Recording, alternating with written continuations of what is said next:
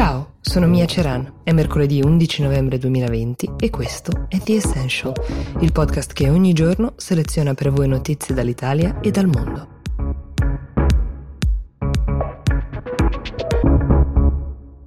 Proviamo a mettere in fila le cose fondamentali che si sanno sino ad ora sul vaccino annunciato ieri da Pfizer e BioNTech. Intanto, da quando possiamo contarci? Ci separano diversi passaggi importanti dall'approvazione. Intanto la diffusione dei dati, poi l'approvazione vera e propria. In Europa noi attendiamo quella dell'Agenzia del Farmaco Europea e non arriverà prima di dicembre, quindi è importante tenere a mente che non avrà impatto su questa ondata che stiamo vivendo, questo vaccino. Durante questa ondata è bene mantenere tutte le misure di sicurezza che stiamo usando per non sovraccaricare gli ospedali. Poi ce ne sarà per tutti.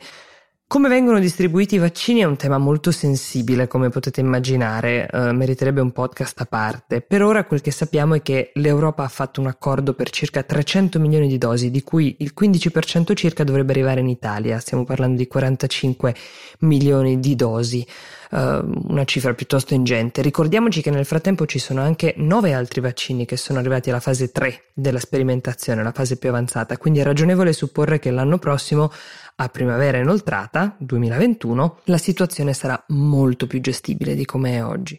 Altro dato importante è che il vaccino di Pfizer si fonda sull'RNA messaggero, che permette sostanzialmente di fare modifiche in laboratorio qualora il virus mutasse. È un'ottima notizia, anche in vista delle future pandemie. Ma è sempre bene andare cauti con gli entusiasmi. I passi sono ancora tanti e c'è da sperare che il meccanismo non si inceppi e non allunghi i tempi strada facendo.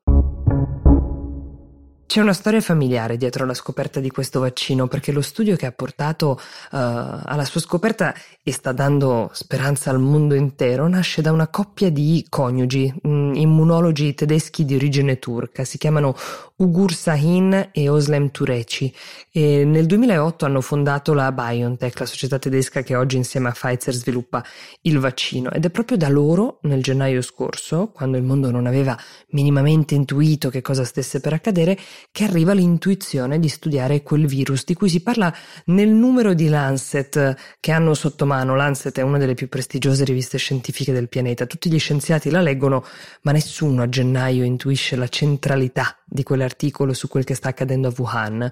Ugur Sahin e Oslem Tureci sì, e convocano una riunione del consiglio di amministrazione della BioNTech a Mainz, in Germania, dove operano.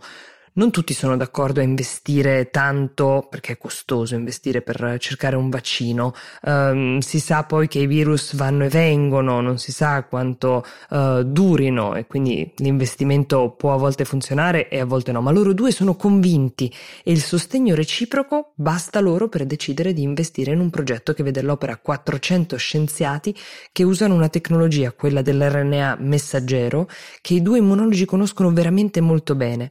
Sono molto stimati nel loro ambito, non fanno fatica a raccogliere i fondi. Per la gioia dei complottisti, anche la Bill e Melinda Gates Foundation lo scorso agosto ha investito 55 milioni di dollari in questa società e in questo progetto. Per chi invece non vuole pensare male, è solo l'ennesima volta che Bill e Melinda investono su una ricerca che può cambiare in meglio le sorti del pianeta. Il resto, come si dice in questi casi, è già storia. Ultimo rapido aggiornamento dagli Stati Uniti. Sempre la sanità è al centro di un annuncio molto importante di Joe Biden, che inizia a parlare da presidente, nonostante il suo predecessore non stia rendendo facile il passaggio di consegne, come abbiamo visto. Il tema è l'Obamacare, quella riforma della sanità eh, che Barack Obama aveva impostato e che ampliava lo spettro di accesso alla sanità pubblica negli Stati Uniti e che Trump invece aveva provato a smontare pezzo per pezzo nei suoi quattro quattro anni di governo, riuscendoci in parte. Si inizia ad invertire la rotta, a ricostruire quella rete di sicurezza che mai come oggi è mancata agli Stati Uniti. Di fronte all'epidemia il paese non può permettersi di non curare chi non ha i mezzi per pagare le cure. Sembra un principio scontato per chi vive in un paese in cui questo è un dato di civiltà indiscusso e invece negli Stati Uniti che contano ad oggi più di 10 milioni di contagi e quasi 240 mila morti era ancora un tema sul quale qualcuno si doveva esprimere con chiarezza. The Essential per oggi si ferma qui, io vi do appuntamento a domani. Buona giornata.